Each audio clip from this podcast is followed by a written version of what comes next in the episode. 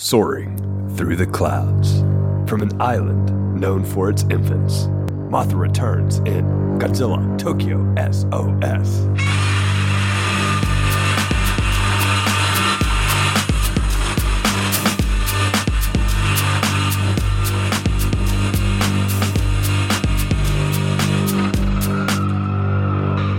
Not just one Mothra, Eric. Not just one Mothra. This is true. well, one Mothra and two half Mothras.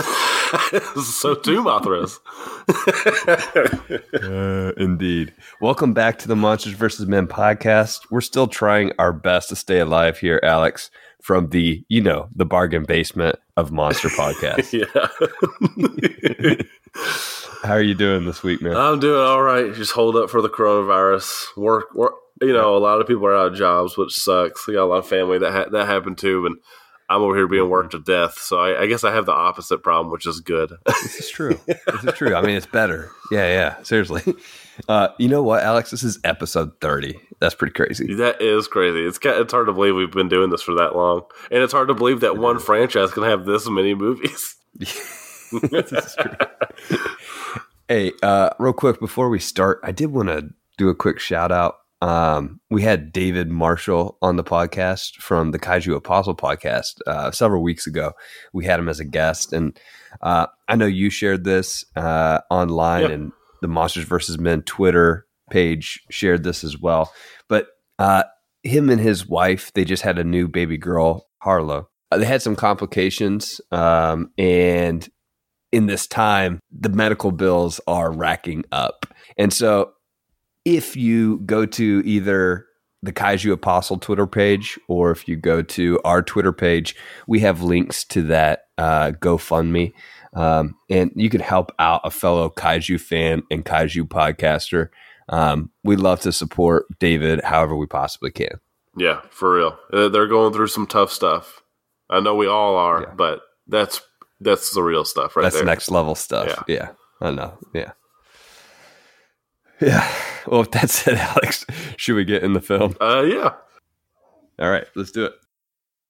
Returning for a direct sequel to Godzilla Against Mechagodzilla, Masaaki Tezuka once again takes the reins for this third film, for his third film of the Millennium Era, and incorporates familiar faces, monsters, and mechas. But Tezuka also adds a more fantastical element into this picture, as it features Mothra, the Shobijin, and prophetic oracles. Does this new approach, though, make you feel hashtag blessed, Alex? or should Tezuka just give it a rest? Well, I think anytime the twins appear, I think everyone should feel blessed, Eric. But I, think the film really does show that Tezuka is at his best when he handles more complex things. Now, that's not to say that the movie has anything particularly deep to say, but it is a lot of fun and it's kind of off the wall compared to his Mhm. other two movies. And I think the pacing is just relentless. Like he, he's kind of really fine tuned his pacing, and this is a nonstop ride. Like not only that, but we get three Mothras, a Mecha Godzilla, and a Godzilla with an awesome scar on his chest. plus, True. plus in this movie, Godzilla sends a message to someone via a computer. Like the original Godzilla sent a message to someone via Yeah, a computer. yeah. So if that doesn't tell you how off the wall this movie is, I don't know what would. I mean, this movie is it, it, it it's exactly what I was saying last week about Me- uh, Godzilla against Mechagodzilla, where it felt like they either needed to make it more serious or they needed to make it more crazy, and he took it more crazy, and I think it really makes this movie work a lot better, and it just excels when it's really leaning into that wild weirdness that is the Godzilla universe. Yeah, I, I, think you're exactly right. Um, you know, I've decided that when it comes to Godzilla, I, I actually like a little bit of fantasy in my Godzilla films. It's interesting though, because when we first watched, you know, Godzilla versus Mothra or Mothra versus Godzilla, my bad. When we first watched Mothra versus Godzilla and the twins appeared, I, I remember I, I didn't like it. Like I was Me like, too. this feels a little different. Like it feels too fantasy for what we've come to appreciate about the series. But now, as I've watched these films through the course of how many, 28 now, um, the twins in Mothra, they bring a sense of the mythical and the legendary to the films that I think absolutely works. Now, you mentioned the off the wall element of the story, um, especially, you know, Kiryu's story um, with Godzilla's bones. This whole thing works because of that fantasy element. Um, Kiryu yeah. forming a bond with a young mechanic wouldn't work if it wasn't for those fantastical elements. As it stands, though, if you think about all those things together, I think this is Tezuka's best film of the three that we've seen from him. And I think that's going to become more apparent as our discussion continues. But let's get into it a little bit. What do you think of these characters? Would you have liked to see? Would you have liked to see more of Akane in this one? Um, did you like the Mothra tiebacks? I think our main protagonist, uh, Yoshito, is a little lame to me. I, I, I don't dislike him, but I do think he's a little lame. I think it's mostly a result of these like strange logic skips that happen in the story. So he goes from ha- having like this. Well, he goes from having this low key rivalry with this guy, and then suddenly he's supporting him. We don't get that moment in between where he kind of comes to that realization.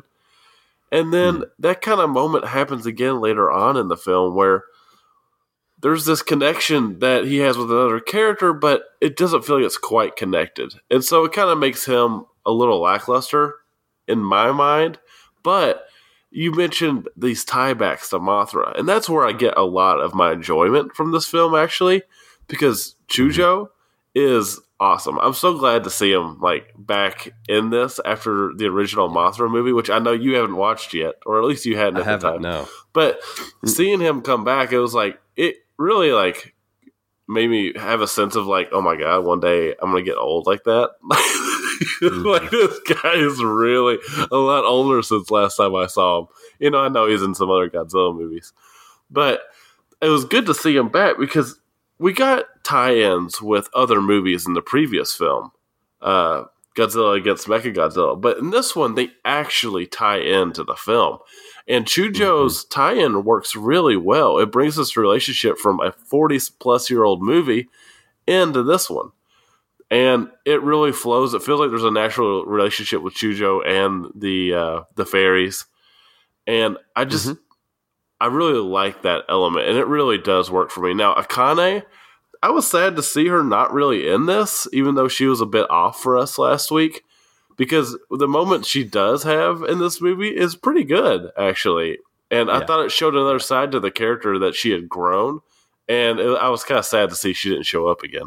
Yeah, that's true. Uh, I actually disagree with you. I was going to bring this up later on. I, I disagree with you about the nephew Chujo um, and his character. I actually really like that character a lot.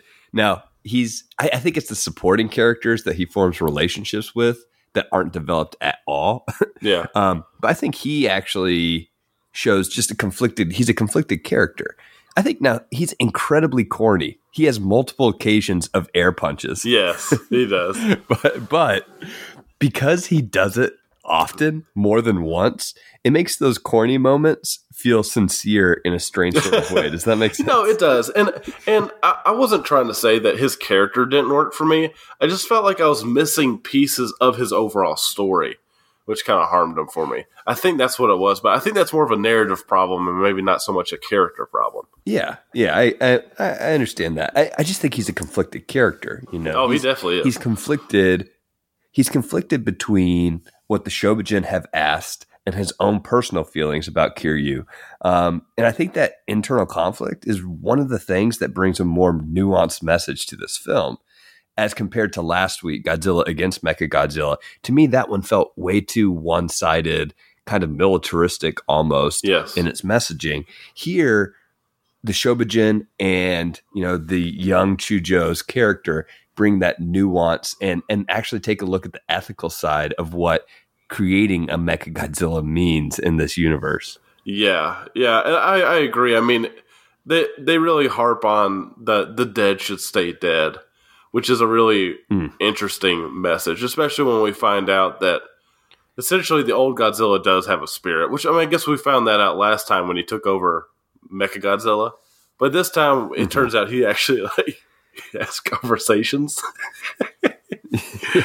which is just yeah. the best.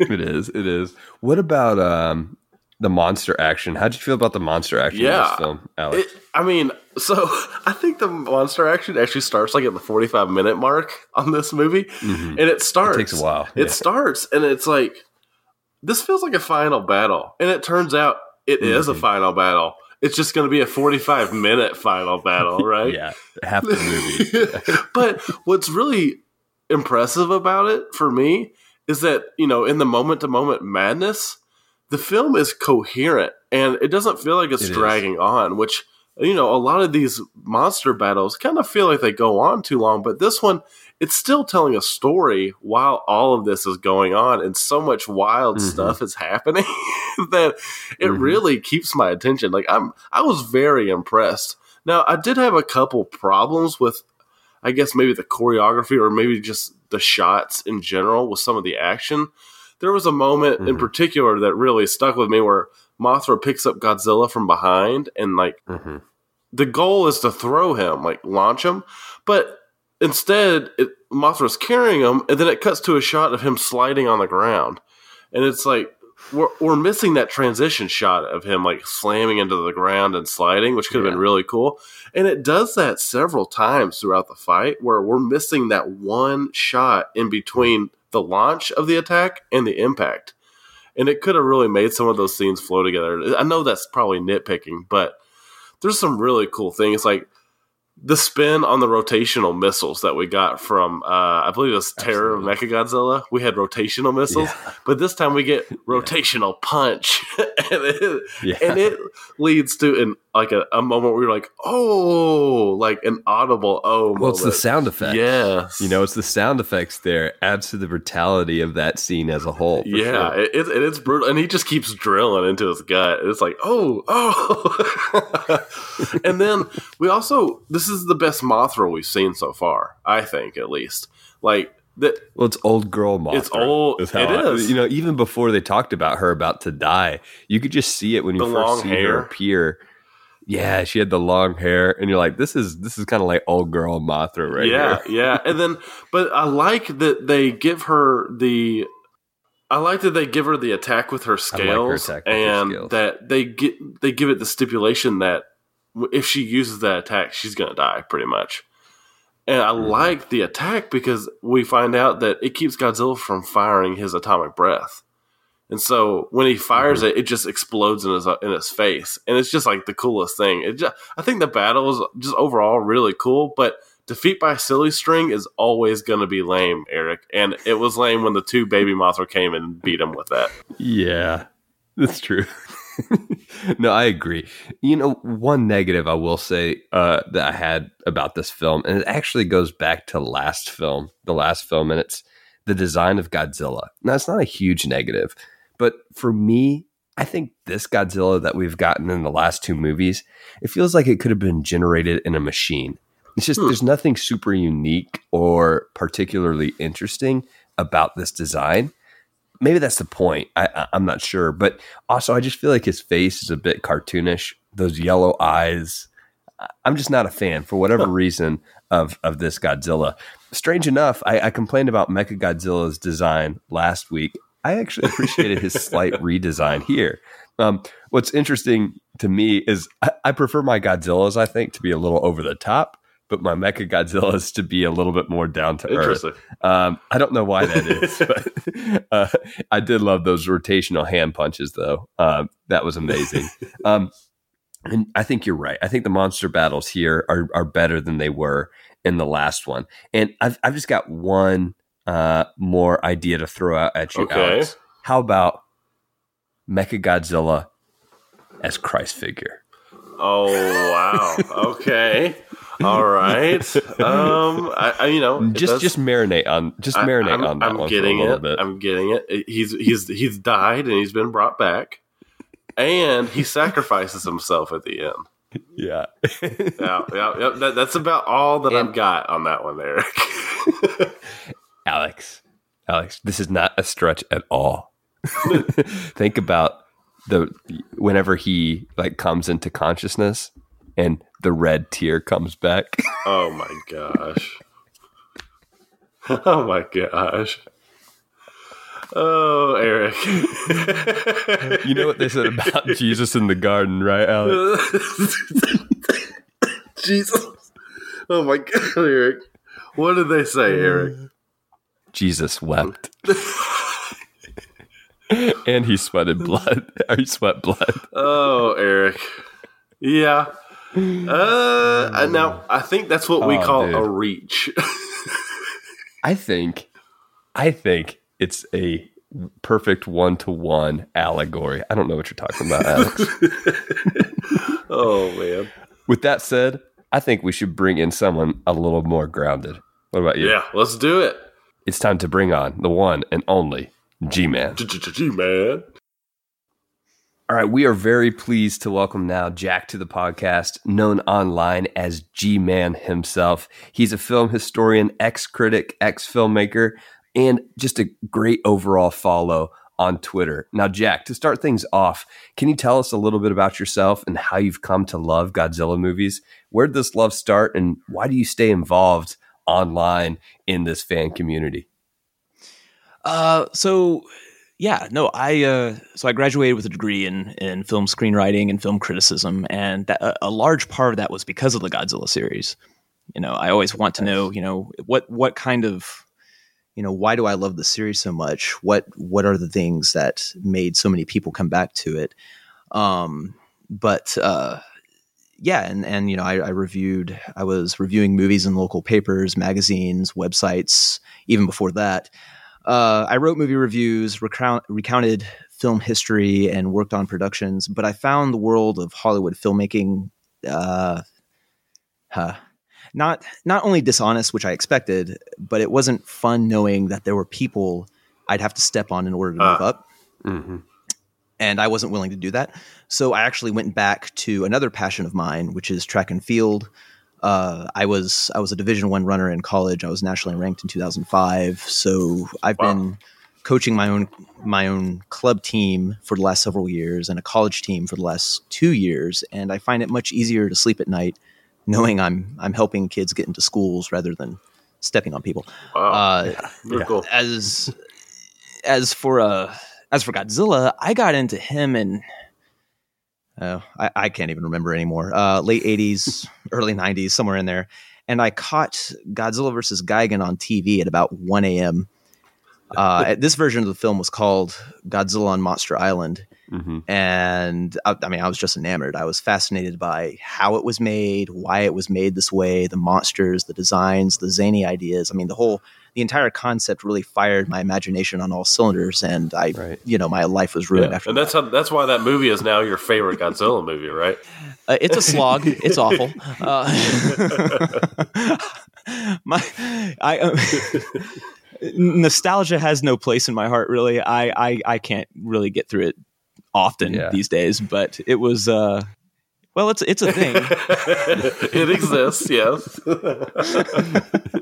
Yeah, I hear you. It's uh, it's one of Eric's favorites. Yeah. yeah, I heard. I know. I know, Eric. Man, you. Uh. sorry, I didn't mean. I'm so offended right now. You're off the interview. Oh, see Yeah. ya. Been fun. Uh, but I was going to say that you know one of my favorite interactions with you that on, online has Uh-oh. just been. yeah, you already know where I'm going. Is when we did our Godzilla versus Mecha Godzilla two episode, and we, me and Eric both complained about them not showing a the, the escape pod get launched away, and then all you do is post a picture of the escape pod flying away and circle it. That's all you do. it's So an I- escape pod. I knew I knew as soon as you guys asked me that this was going to come up, and and I can't believe this has inadvertently become one of my greatest takedowns. It's it's it's become. Yeah. I really didn't mean. I just, I just oh they didn't notice the escape pod, and I just pulled that screen cap up and circled it for you guys so you'd see it. And then the reaction to it, I was like, oh, it was so good, and it's definitely like one of my favorite interactions. Period online. He's one of those one of those face palm moments where you're just like, I can't. Okay.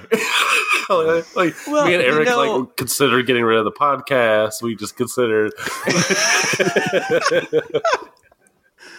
See, the thing about that though is like probably the first like you know 20 times I saw that movie, I didn't notice it either. I had you know I had a, a bootleg back in the uh, the early 90s on VHS, and they were very very dark.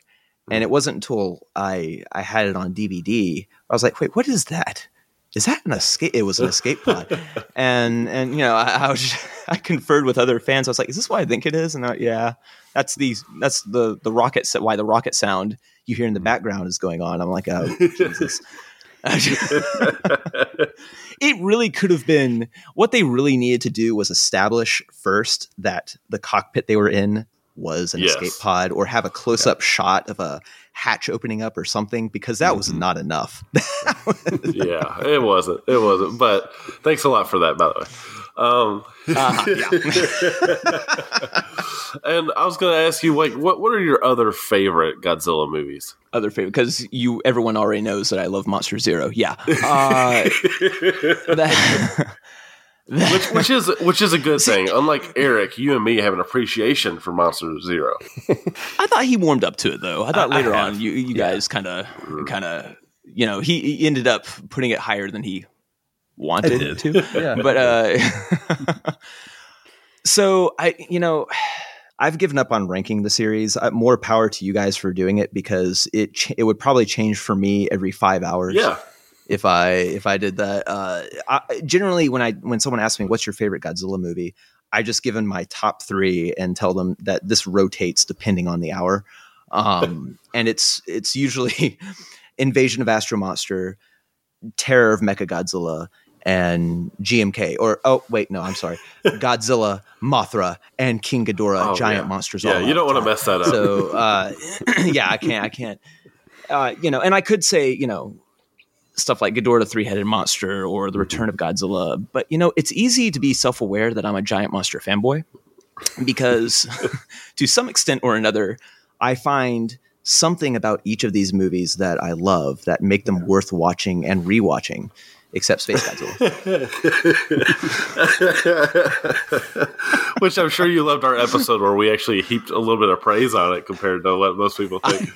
I listened to that episode. I was like, man, it's a good thing I'm in the gym right now because I'm Uh, in, in your in your Twitter profile, I think you jokingly describe yourself as mega elitist, scary, evil, gatekeeping trigger man. yeah, And no, I'm that's completely serious. Yeah, absolutely serious. I'm, guess, I'm guessing it, this is because of how you may be perceived online.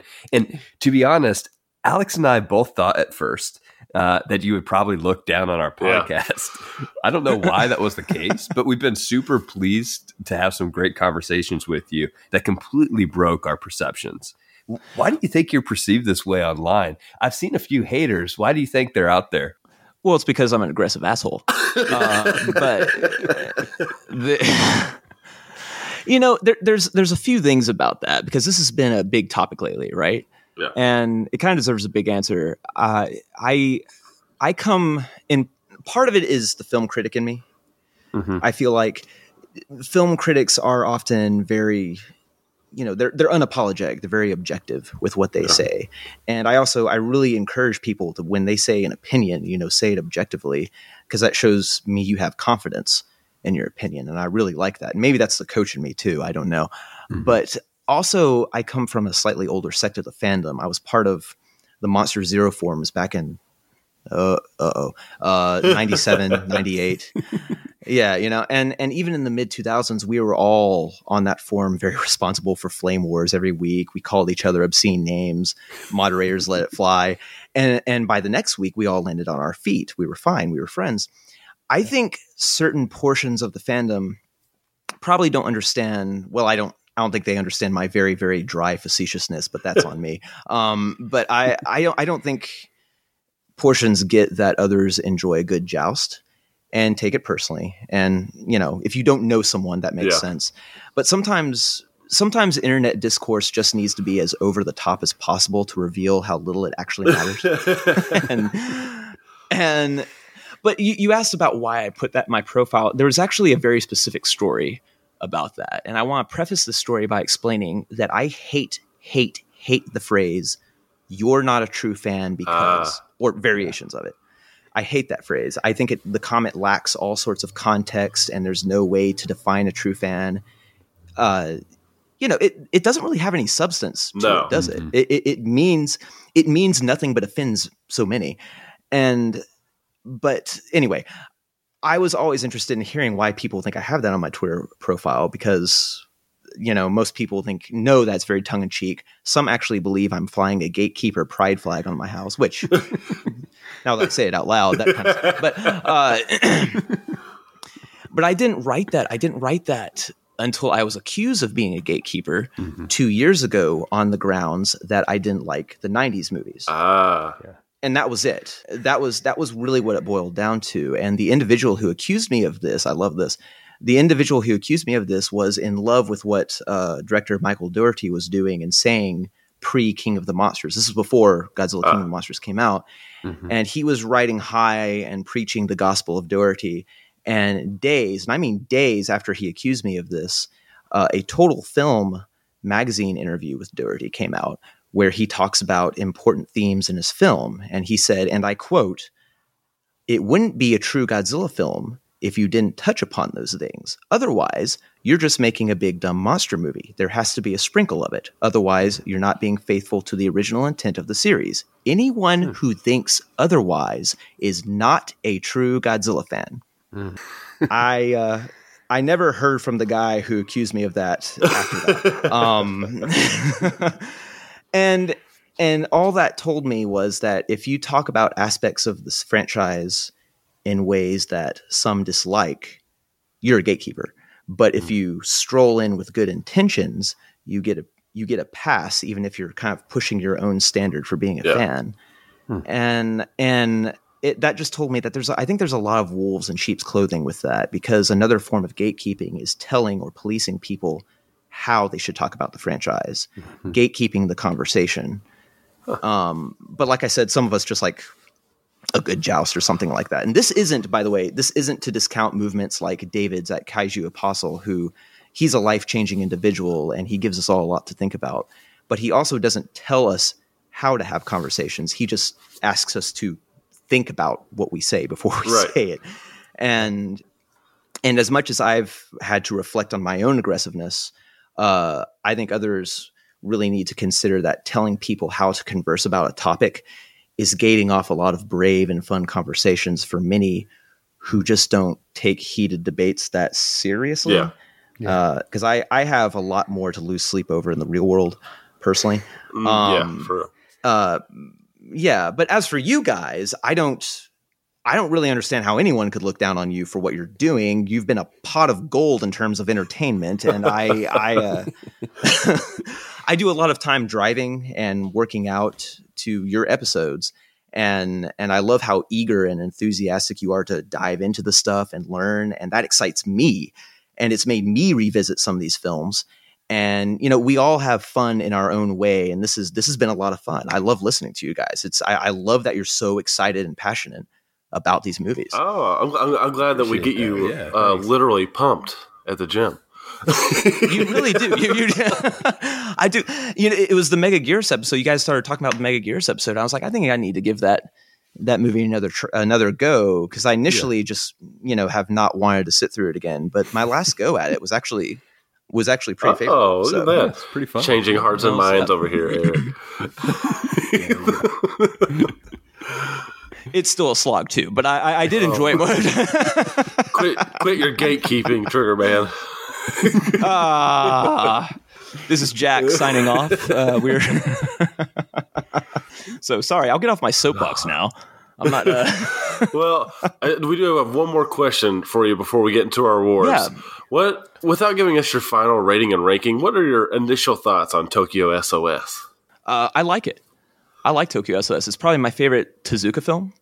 Uh, I think we really start seeing some innovation out of him and his shots. He really mm. he starts creating a sense of atmosphere with his shots instead of just moving images, right? Yeah. And mm-hmm. and and I think I think a great example of that is the meeting with all the faceless brass in front of the overexposed Oh, windows.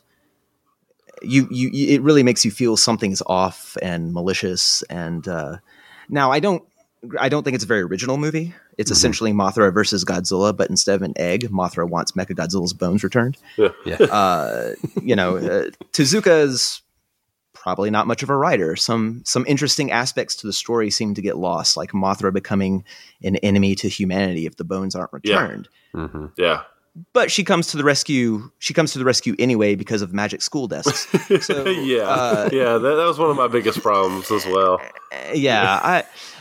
But you know the the movie has a lot of energy. It's it, it has a uh, a charming visual look, and my God, that score by Oshima. Can we take a moment for her music, please? Because swoon. Can, what did you guys No, think of the it, score? it's really good. It's really good.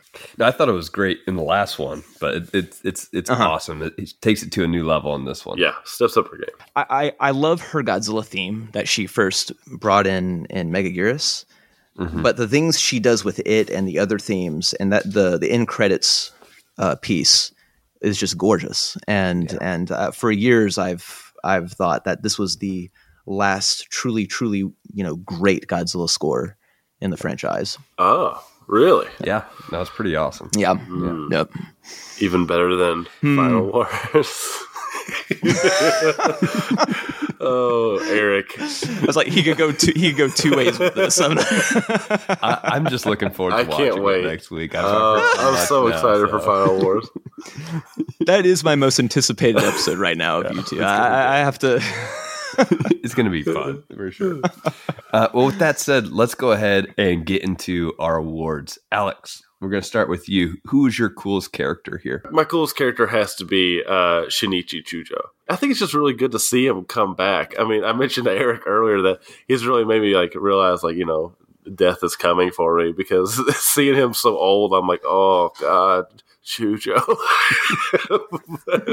but I think he really ties Mothra with this movie really well, whereas the other tie-ins don't really work as well for me. But seeing him back in this movie, it just it was a joy whenever he was on screen for me. For sure. I, no, I, for me, I didn't think there were too many to choose from here. You know, we only get a couple of, of pretty good characters here. I'm actually going to go with the Prime Minister Hayato Igarashi, uh, Mm. who was in the last film. He was cool there, but here I appreciated his stoic nature that was also very decisive at times. Um, he's especially decisive to release Kiryu and then um, to bury Kiryu once once he's completed his mission. Of course, it doesn't come to that, but I, he just brings something to that role uh, that I really appreciated. Yeah, yeah, I, I think he did. I think he did do a good job. Uh, you know, anytime we get a good prime minister, it's it's, it's a good thing, Yeah. right? Yeah. Like whenever we get one, they do stand out. It seems like. Yeah, for sure. Jack, Yeah, what definitely. about you? Who's your coolest character? Man, yeah, well, I, I told you earlier. I, I thought this was tough, and I was I was initially going to go with uh, Nakao's character as well, but I had a feeling you were going to grab him. So this this is definitely against the grain for me, and against my better judgment. I'm I'm I'm going to go with Lieutenant Azusa uh, Kisaragi. Oh, Uh, even and, and even though she does nothing, and, and and poor Miho uh, Yoshioka, uh, she man, she makes sure to do as little acting and possible as possible in this movie, but the. The movie frames her as the really cool hot girl in high school that everyone, including the nerds and jocks, want to get with. Uh-huh. And even though she only has eyes for the nerd in this case, she has a very professional focus about her job. She keeps her cool more than anyone in the entire movie. So, for keeping her cool and being the popular girl at military high, my vote goes to Lieutenant uh, uh, Kisaragi. oh. I Yeah. like that. I like that. Yeah, that's, that- that's a that's- little under the radar. That's a good. That's a good. Yes, that's a good I, I completely forgot What about that character.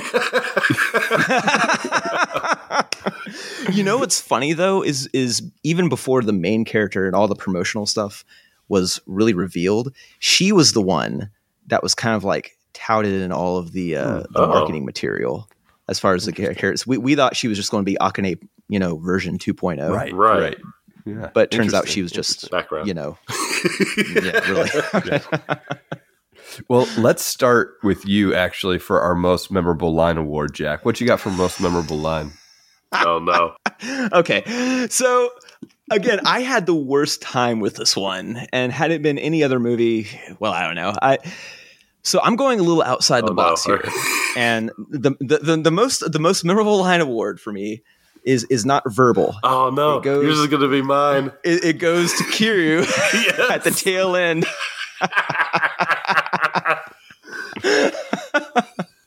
Sayonara Yoshito. Which which I to be I never saw that as a friendly goodbye, but more like a very very exhausted 1954 Godzilla Ah. revealing that he was just watching the whole time. Ah. so like right right before it sinks beneath the waves, it sort of insinuates he was aware of everything, just kind of creepily goodbye, Yes. Yoshito, you know, and and see ya. Yeah, yeah, that was that was what mine was going to be. Actually, I was- it's all I can think about. I'm glad. I'm glad we're on. There was just nothing else to really latch onto, and, and that just really stuck out to me. You know, how See often does Godzilla instant message you? well, if you're in Gearless, uh, oh, what about you, Aaron? You know, my my my line is just as memorable. Absolutely, it's right right before the Godzilla submarine attack. We've got the sonar technician in Oh, oh. English oh. saying, "Oh Jesus, big heartbeats," there it is. There it is. and then he meets his death. oh, This is yeah. so what bad. happens to us all when we fall in yeah, love. that's pretty. Big heartbeats. Big Uh, heartbeats. w- yep. What about uh, your can't believe that acting award, Alex? Yeah, you know, I think I'm just gonna go with uh, Akane in this one, like uh, only because I think she really sold her role better in her few moments in this one than she did in the entire previous film, and also she didn't have any of those like psychotic moments where she thinks uh, giving someone a pep talk was talking about how she's meaningless. So a plus yeah. for Akane on this one. Yeah. No, she she was yeah. I, her one scene, her one scene uh, where she's talking with nephew Chujo was I thought it was pretty powerful. Yeah, actually. it was a good pretty good. Yeah. Jack, what about you? I'm going to go. I'm going to go with uh, Kiryu's new operator, Kiyosuke Akiba. Mm. Uh, he's played by Mitsuki Koga, who later went on to become Kamen Rider, and he had a Oh. He had a cameo in Fast and Furious Three, actually. oh, Uh, but his his his character Akiba spent a little too much time watching kung fu movies in his youth. He he always he's always like leaning against a wall with his arms folded and the bill of his hat covering his face like an anime character. But the scene where he meets Yoshito oh yeah. and catches catches a fly. I'm convinced that he was carrying the fly around the whole time, and he just like pretends that he catches it in front of everybody. My God. That's a better. I, if that were established, that would probably bring it back down for me. But his strained, his his strained facial expression, and, and it looks like it's about to like cave in on itself, and his dramatic just pause with his fist in front of Yoshito's Yeah. face. Every time that scene just wakes me up in a storm of laughter. It's just so disconnected from the rest of the movie. yeah, yeah, it, it's odd. It's odd. what about you, Eric? Oh man, I'm gonna go with uh, you already mentioned him, Alex, but Hiroshi Koizumi um, as Chujo. I love his reveal. First of all, you know, I had no idea who was hiding behind the book in that first scene that we see with Oh. him, but I knew it was going to be someone familiar. Now the thing was, I've never seen the original Mothra. You guys have, I know, but I was still glad to see a familiar face come back to this role. Um, the scene between him and Akira Nakao gave me similar feelings to watching Al Pacino and Joe Pesci in The Irishman. It was like these two greats, you know, coming back for this great film. It, it seemed it seemed fitting for sure. Yeah, yeah, lots of Irishman vibes in this one.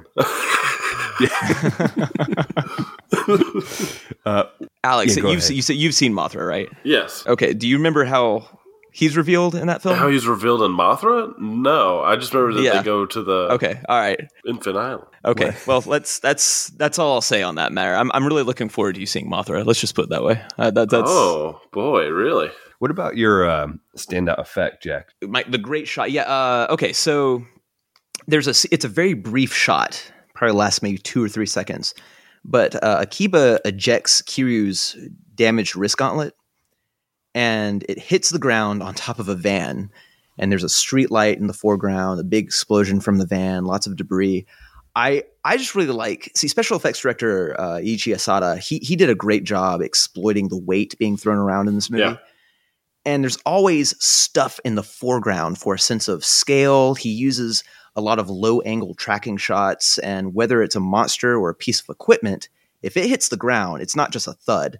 Debris flies everywhere, things explode, and I thought the gauntlet ejection shot was a great example of that. That and he he uh he really captures that moment uh well. It just it's always impressive. That sounds like something I would have picked, where a building falls apart, and it's my favorite thing. yeah, was- that that was that was my favorite thing here. It was oh. whenever you know Godzilla crashes through the National Diet Building.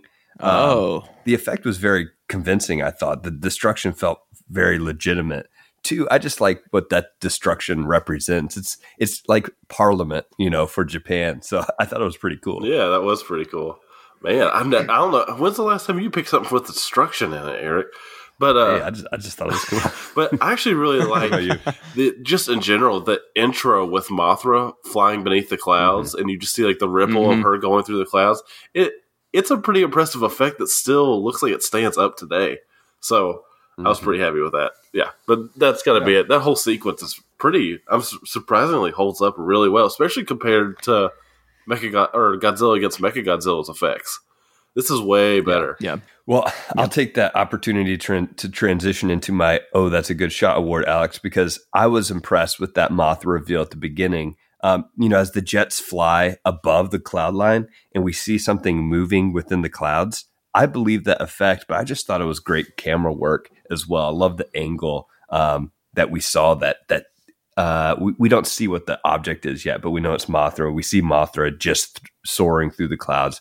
It was a really good shot and a really cool effect. Yeah. What about your uh, that's a good shot uh, award, Alex? Yeah, mine's got to be during the fight after uh, Godzilla sets Tokyo Tower ablaze and it's falling down, and we get that shot with it burning in the background while they're getting ready to do more battle. It just it looked the tower would never burn like that, but it looks really good burning like that. Yeah. and Jack, what about you? So I just realized I mixed up my great shot and great standout effect awards. Oh, Uh, so They go hand in hand pretty so well. so the great shot the great shot was the the Kiryu gauntlet. I'm sorry about that. The standout effect was just the Mothra prop. in- in yes, general, it's honestly. so I, I think uh, Yeah. you know I I don't have a lot of nice things to say about Shinichi Wakasa's monster suits or props, especially flying his flying monsters. yeah, But he nailed it here. Uh, I think it's the best looking Mothra since the 1960s. It, Yeah. It's very fluid yeah, and looks very organic, and I, it's probably my favorite Mothra design. yeah. This is my Honestly, this is my it's- favorite Mothra that we've seen so far. yes, agreed, agreed. Oh yeah, no, we, we both said we loved it. Uh, it's a really good choice. Um, let's go into our rating and ranking. Then uh, I'll start us off, and then Jack, you said you don't uh, rank these films anymore, but I am curious what you would rate this film, not out of ten, out of five. gotcha. Right, right. I'm glad you warned me about that. I actually rate things out of 100, so it's very, Oh, there you go. know, I was, You can do that. You can do that too. Alex doesn't get it right ever, so so that's fine. Thanks, Um, Eric. ever. You never get it right. So here's what I'll say. The, the prime minister at the end of the film, he says, We finally recognized our mistakes and became brave enough to accept them. I, I think most critics and, and lots of fans would probably rate Godzilla against Mecha Godzilla ahead of this one. But I actually think Tezuka learns from his first two Godzilla features to create his best Godzilla film with Tokyo SOS. My criticism with Mega Megaguirus was its plot. Of Godzilla against Mechagodzilla is kaiju action. But for me, this film, it blends both of those, while maybe not reaching the heights in either category as its past two. The fantasy elements as well, they automatically make this film feel less serious. Um, another issue I had with Godzilla against Mechagodzilla. The characters, though they may have less depth overall than some of the previous Millennium entries, they serve a purpose and have clear though conflicted motivations throughout. I still don't think we see the depth of meaning that we found in GMK by any means, but there's more nuance here than there was in the last film. Thus, I give this one a three and a half out of five. So it ranks in my Millennium era films. It rates ranks below GMK in 2000, but ahead of Godzilla against Mecha Godzilla and Megaguirus. Hmm. Okay. So right in the middle at this point. Yeah, right Yeah. in the middle. Yeah, That's yeah. it. Okay. Okay. All right. Jack, what you got? All right, so I, Eric, I'm going to follow in your footsteps with a quote as well. Uh, and this is this is actually from director uh, Masaaki Tezuka himself. This is a great one. If if there were ever a sentence that confirms a director is evolving in the right direction, this is it. Uh, Tezuka explained producer Shogo Tomiyama's way was to lay out three or four story treatments and have the director pick one. Again, for Godzilla Tokyo SOS, they had four stories, but they were all really boring. They all felt like Godzilla versus Space Godzilla.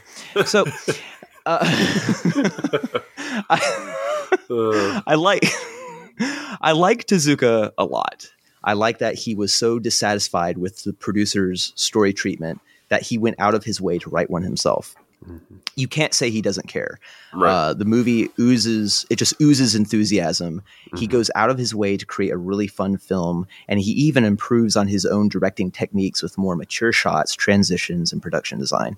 Uh, his his world building, his world building is excellent, and because of that, there's a great deal of focus and consistency within the logic of his films. Uh, for example, humanity isn't conveniently forgetting to use devices that successfully drove Godzilla away before. Instead, he takes time to write out the absolute zero cannon. right. That said, he's not much of a writer. He his characters are paper thin versions of what they'd like to be, and he drops too many important roles halfway through the movie with little to nothing to do. Uh, so, if, uh, you know, it's great to see Koizumi again as uh, as Shinichi Chujo, but he doesn't really have much to do by the final act. I also think uh, the beats land too close to Mothra versus Godzilla, with the Shobijin sending a warning to return a MacGuffin. MacGuffin is not returned. Humanity asks for Mothra's help anyway. Mothra dies in a fight with Godzilla. Mothra's twins uh, uh, wrap up Godzilla with a pretty bow, bow, and he gets tossed in the ocean. Order is restored. Yeah. So I think it is the epitome of vanilla uh, with really flat characters. But I do recognize the strides Tezuka has made. Uh, and I think the effects were wonderfully shot. So I give this movie a very strong, a very favorable glass half full 2.5 out of 5. Oh, Nice. And and that is the first movie I've rated in 4 years. wow. There's one yeah. You heard it here, folks. Just for you guys. Just for you guys. Well, I mean, no one. I, I understand some people not liking to rate their movies as well, uh, and I'm not a huge rating guy, and we don't take our ratings too seriously. If you've listened to us for very long, Yeah. Oh God, no, no, no, no! I, I know, I know. I, I, so we won't I- hold you to that for eternity and say, "Well, man rated it at 2.5 out of five. yeah. great.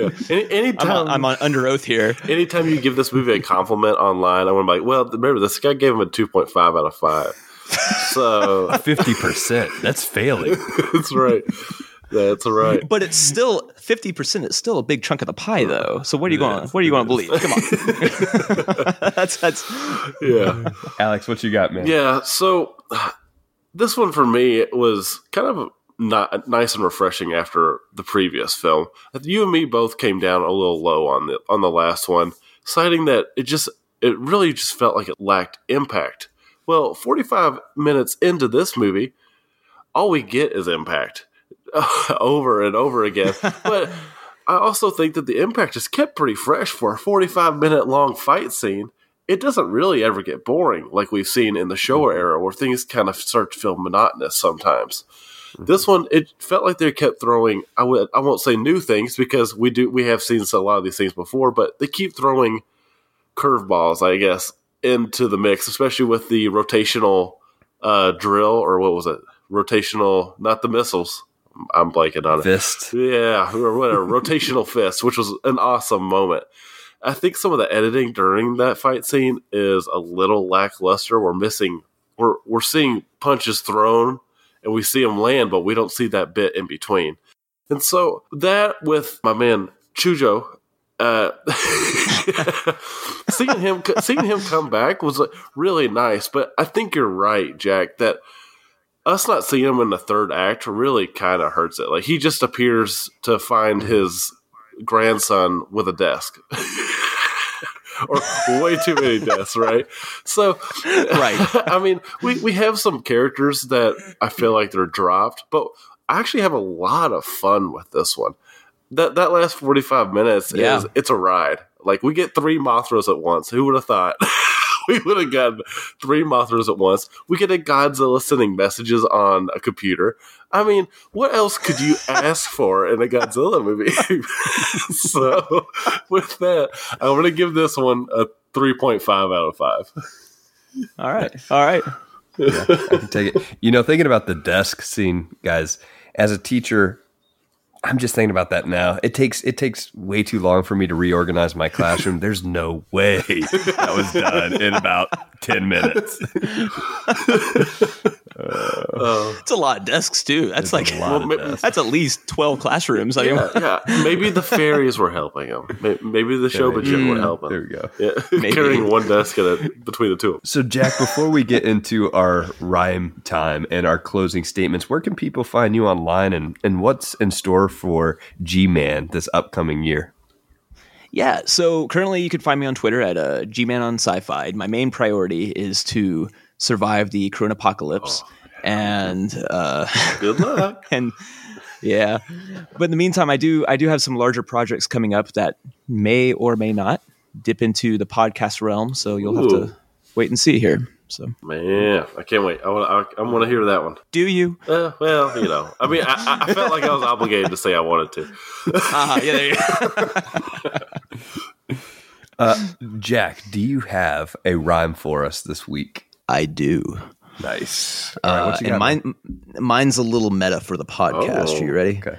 Here we go. All right. So, for Godzilla's final war, will Alex come up with a solid rhyme or make Eric roar?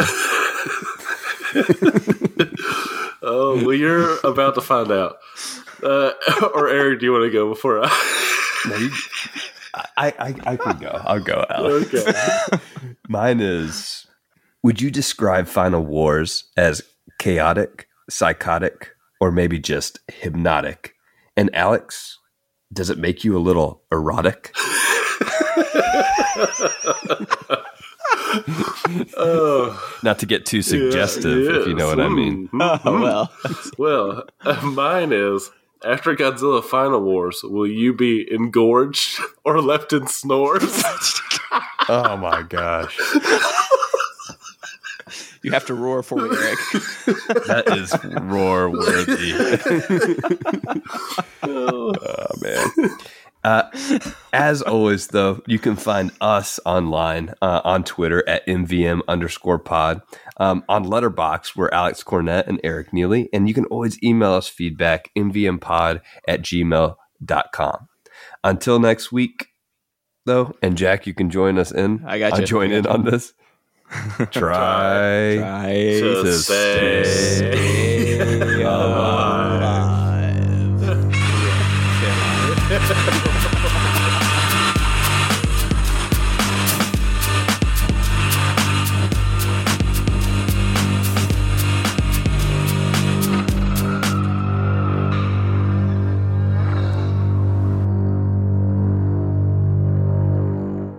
I love watching and rewatching Godzilla vs. Gigan